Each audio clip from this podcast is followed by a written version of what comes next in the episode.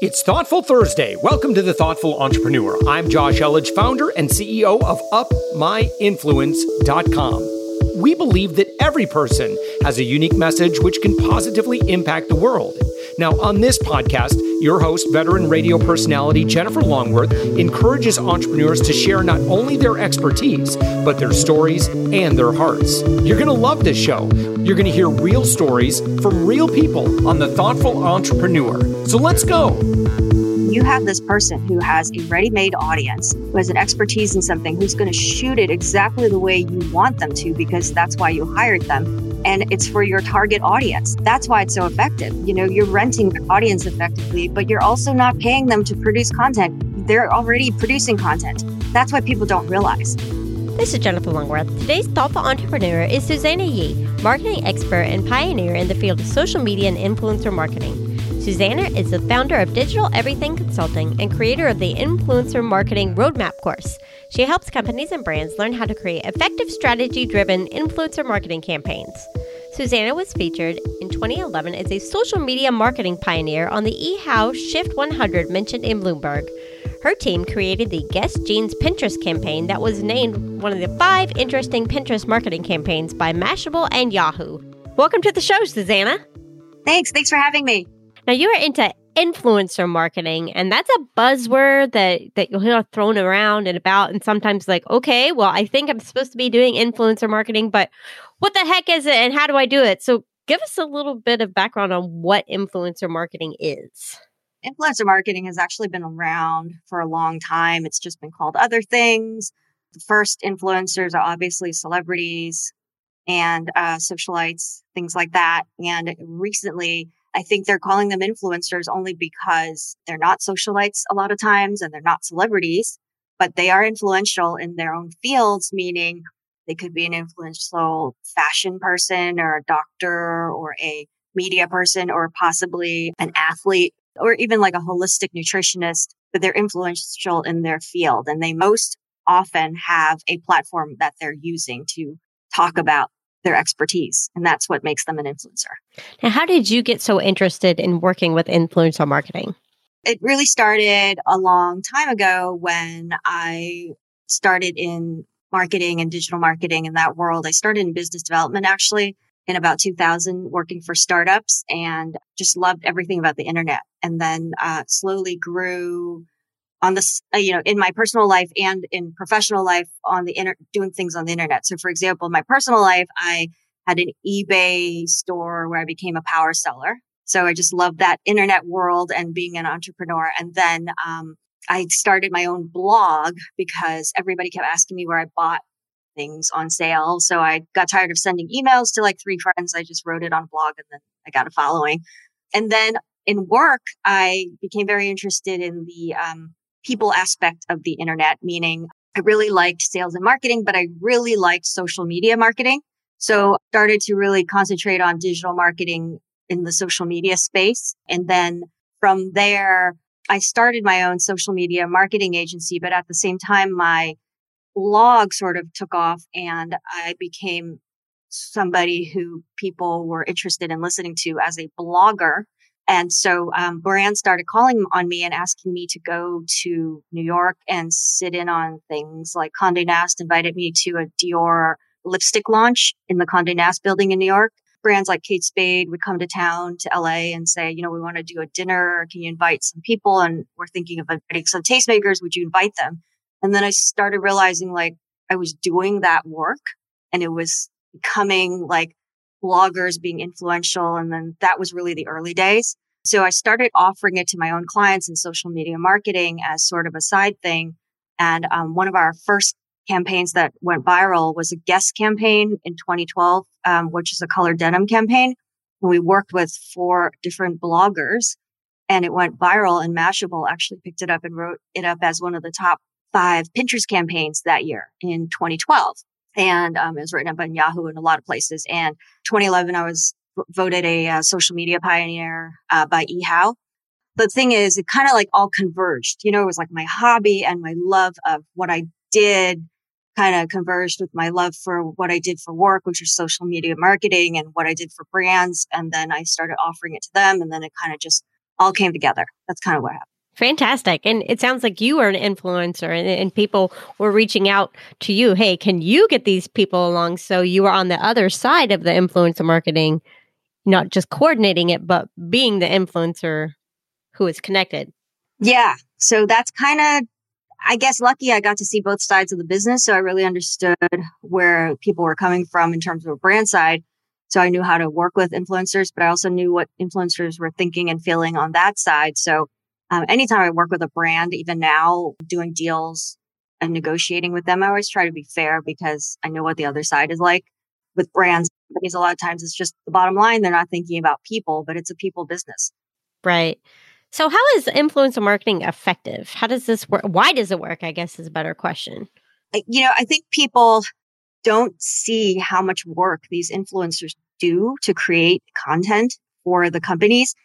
And that content would cost a company a lot more money to produce on their own. Think about if a, com- if a company wanted to produce the same type of content, they'd have to go hire a model or a person, right? They'd have to go hire a copywriter to write the copy. They'd have to hire somebody to shoot the product or, and the person, you know, they'd have to figure out how they're going to find that group of people that the influencer's influencing and sell to them and talk about the product. So you have this person who has a ready made audience, who has an expertise in something, who's going to shoot it exactly the way you want them to, because that's why you hired them.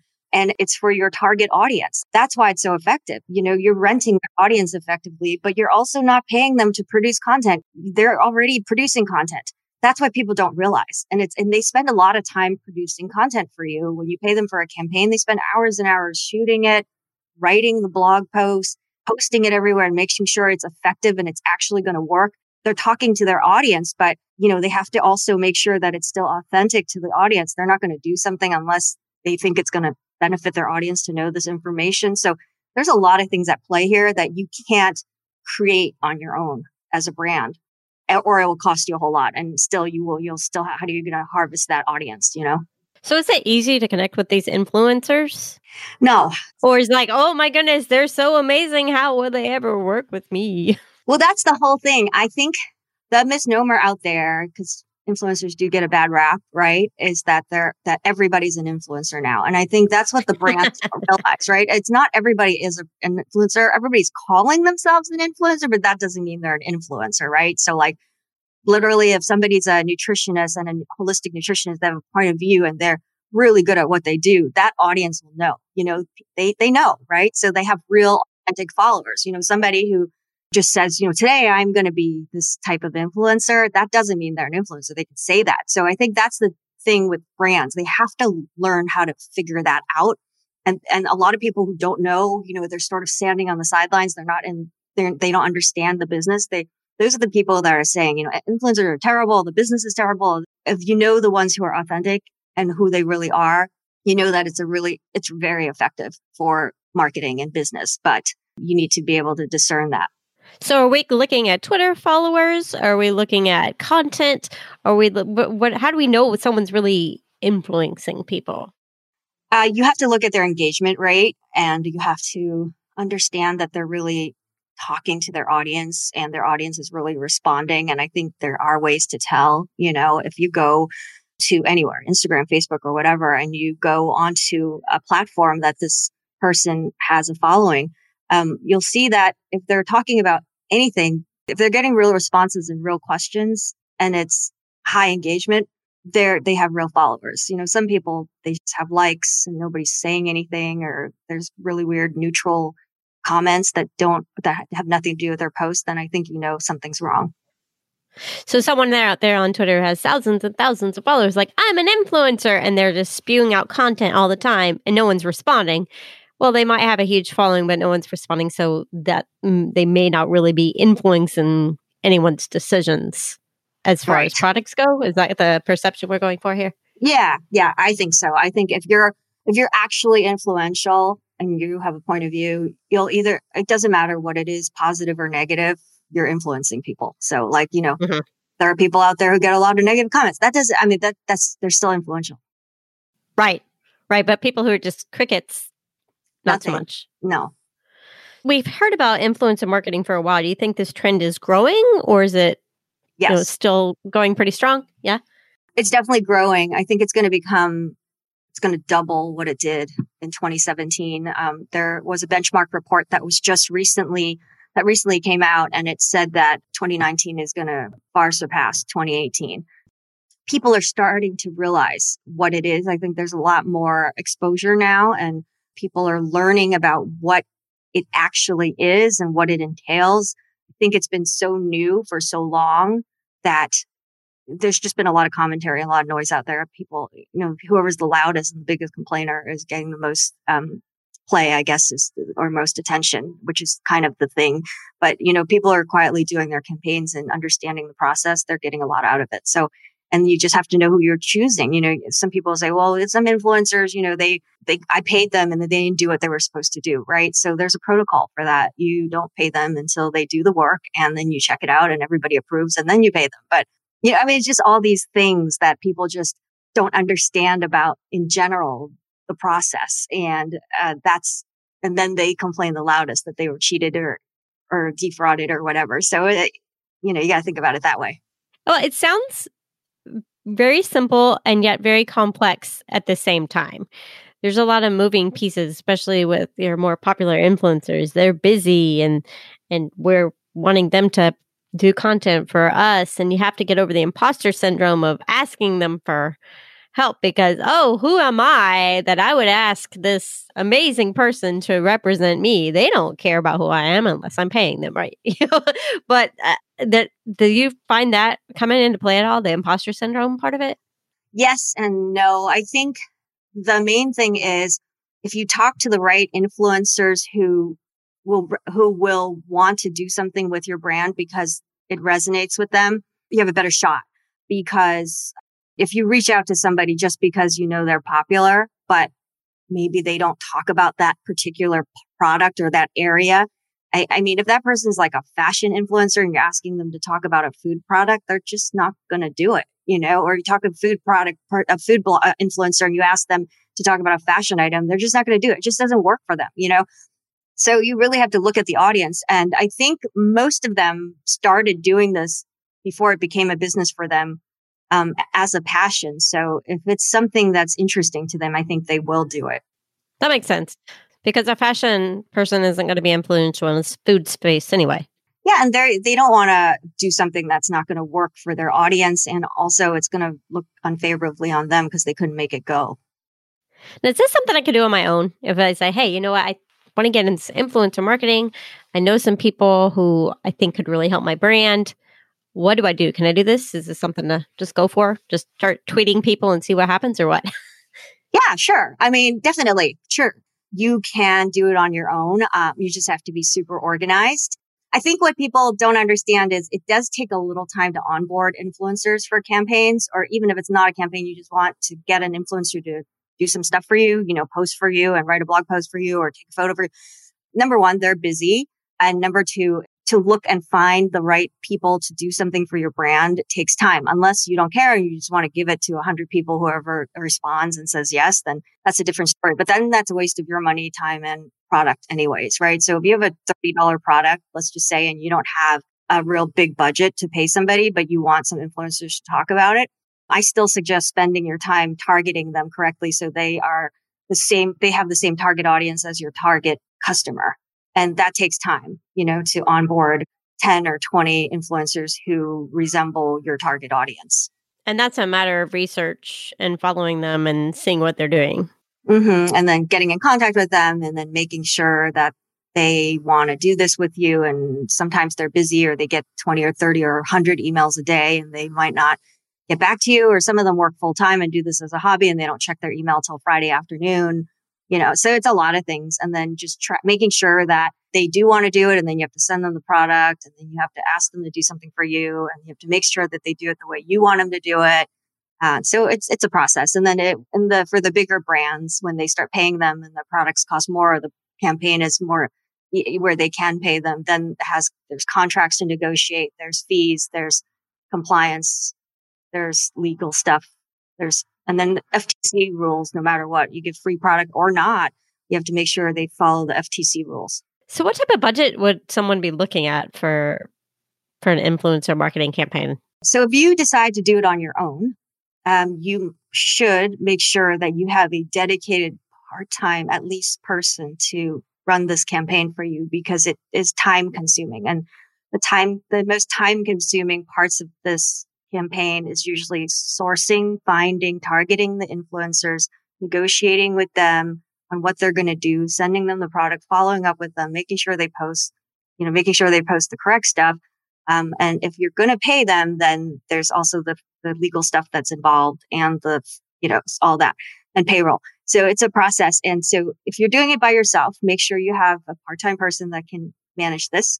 So that's one thing.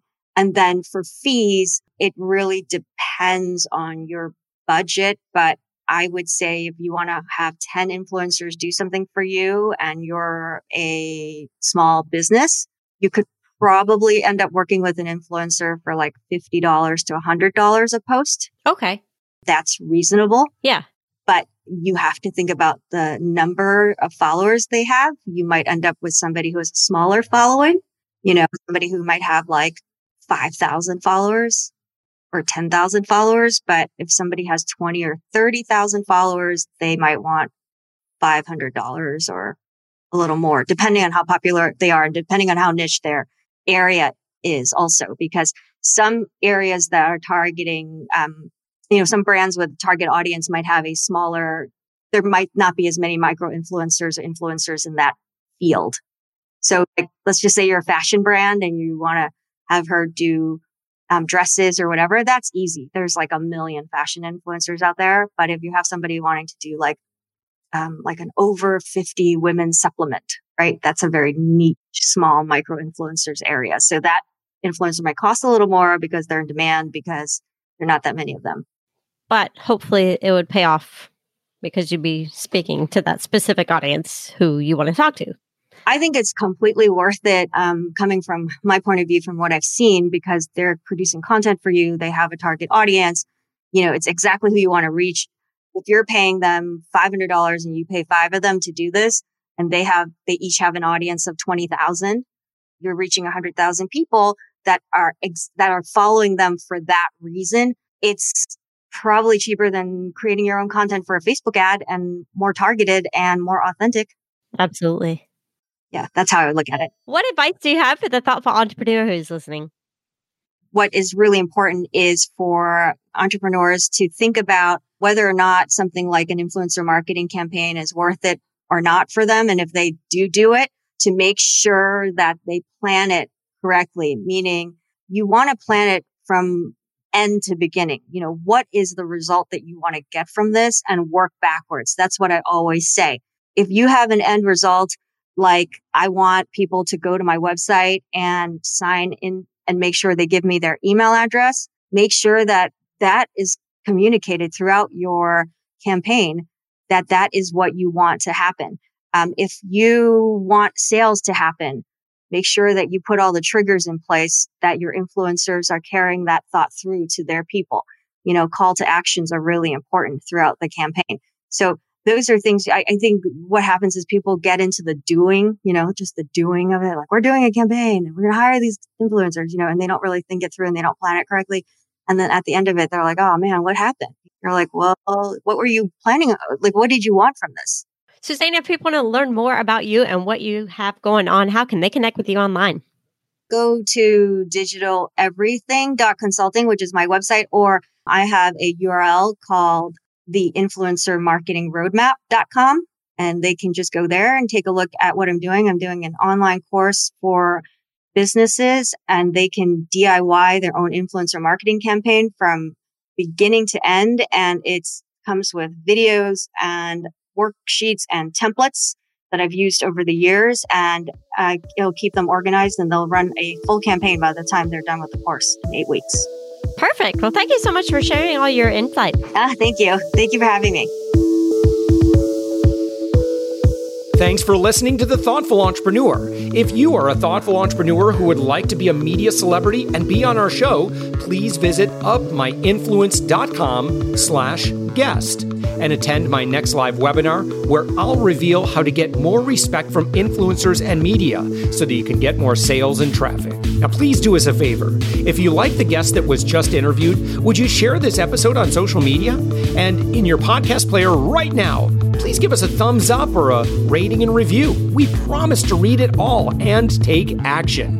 We believe that every person has a message that can positively impact the world. Your feedback helps us fulfill our mission to help create more media celebrities. Make sure to hit subscribe, binge listen to our previous episodes, and we'll send you the next episode automatically. Thanks for listening, and thank you for being a part of the Thoughtful Entrepreneur Revolution.